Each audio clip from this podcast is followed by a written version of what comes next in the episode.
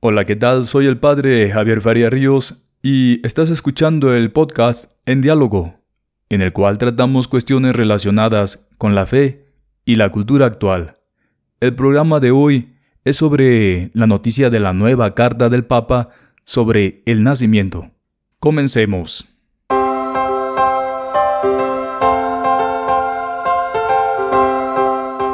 En nuestra cultura, cuando hablamos del nacimiento, sobre todo en el tiempo previo a la Navidad, lo entendemos como esa representación que se hace en las casas, en las iglesias u otros lugares sobre el nacimiento de Jesús en la cueva de Belén. En España y otros lugares también se le conoce simplemente como el Belén o pesebre. Una vez dada esta sencilla explicación, comencemos con nuestro comentario. El Papa Francisco rezó en el lugar del primer Belén que hizo San Francisco de Asís y firmó y presentó a todo el pueblo creyente una carta apostólica que permite comprender precisamente el significado del pesebre. El hermoso signo del pesebre, tan estimado por el pueblo cristiano, causa siempre asombro y admiración. Inicia así la carta apostólica Admirabile Signum sobre el significado y el valor del pesebre.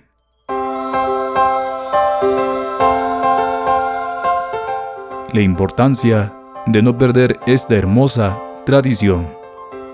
La representación del acontecimiento del nacimiento de Jesús equivale a anunciar el misterio de la encarnación del Hijo de Dios con sencillez y alegría.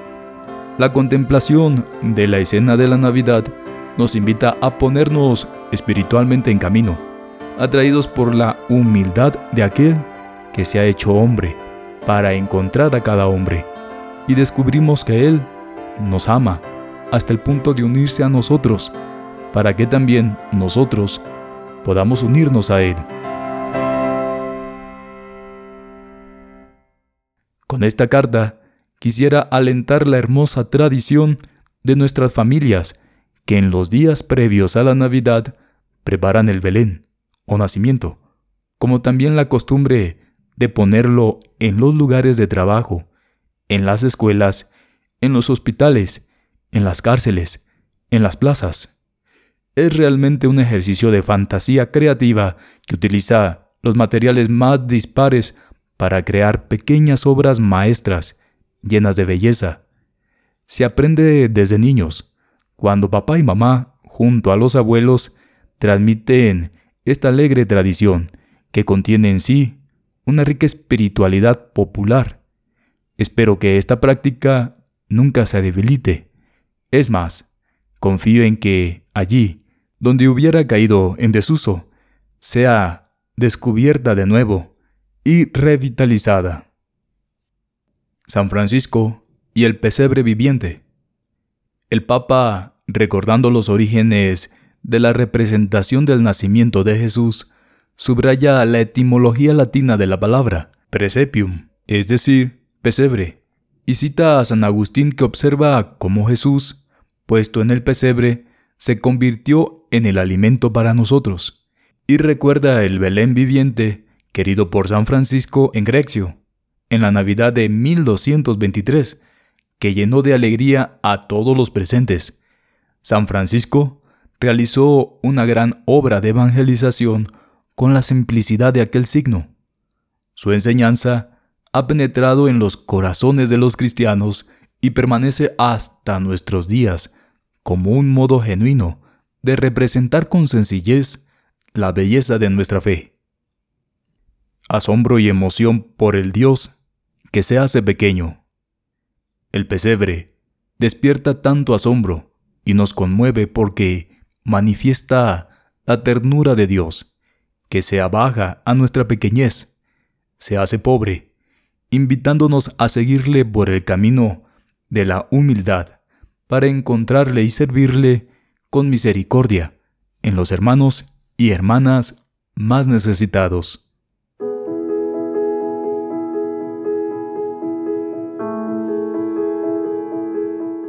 Veamos algunos signos del pesebre que se mencionan en esta carta. el cielo estrellado en el silencio de la noche. La carta revisa los diversos signos del pesebre. En primer lugar, el cielo estrellado, en la oscuridad y el silencio de la noche. Es la noche que a veces rodea nuestra vida.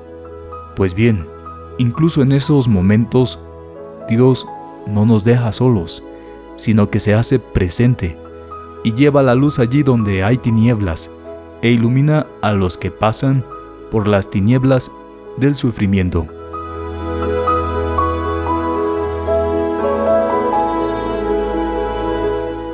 Los paisajes, los ángeles, la estrella cometa y los pobres.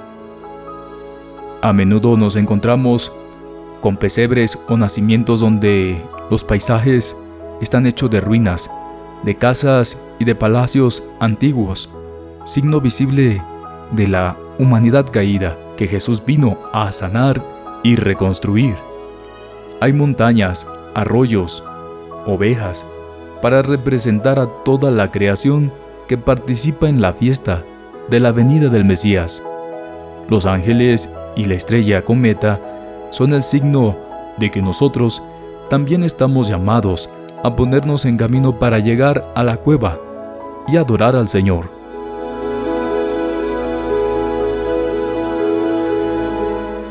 Los pastores nos dicen que son los más humildes y los más pobres que saben acoger el acontecimiento de la encarnación, como lo son las estatuas de los mendigos. Los pobres, en efecto, son los privilegiados de este misterio y a menudo los más capaces de reconocer la presencia de Dios en medio de nosotros, mientras que el palacio de Herodes está al fondo, cerrado, sordo al anuncio de la alegría. Nacido en el pesebre Dios mismo, inicia la única verdadera revolución que da esperanza y dignidad a los desposeídos, a los marginados. La revolución del amor, la revolución de la ternura.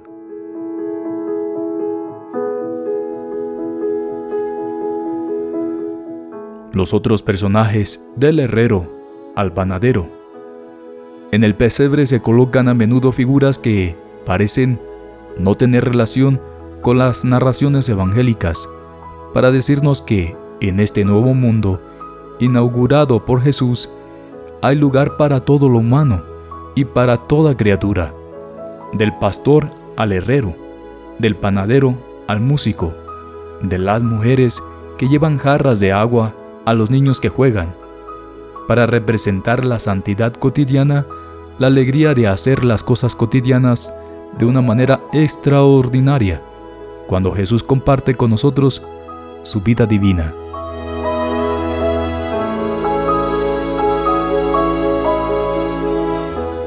María y José, el abandono a Dios.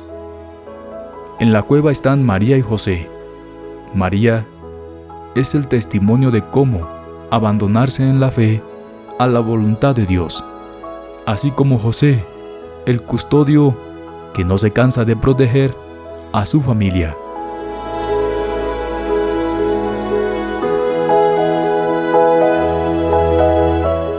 El niño Jesús, el amor que cambia la historia. En el pesebre está el pequeño Jesús.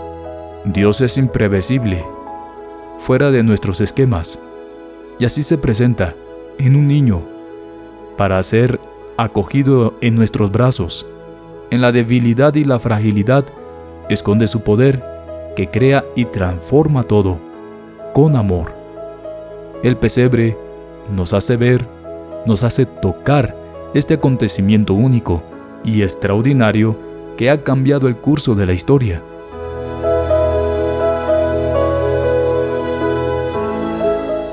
Los Reyes Magos, los lejanos y la fe.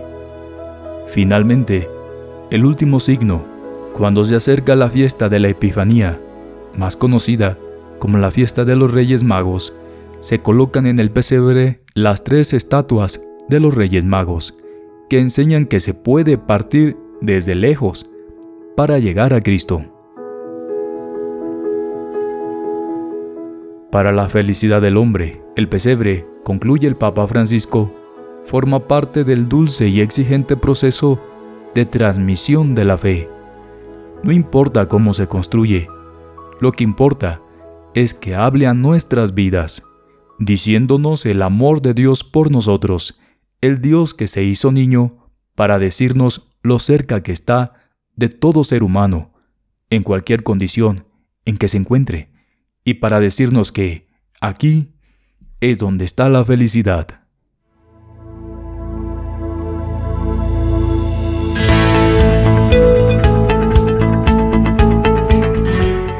Hasta aquí el programa de hoy. Espero haya sido de su agrado. Te invito a escuchar los programas anteriores. Este podcast lo puedes escuchar a través de Spotify, Google Podcast y Apple Podcast. Te invito a seguirme en las redes sociales. En la descripción de este episodio encontrarás los enlaces de Facebook y YouTube y también encontrarás el enlace en el cual aparece el texto con la carta completa para si gustas leerla. Y recuerda, como los pastores de Belén, aceptemos la invitación a ir a la gruta para ver y reconocer el signo que Dios nos ha dado. Un niño recostado en un pesebre que nos trae la salvación, la propuesta sencilla de la plenitud de la vida. Hasta la próxima.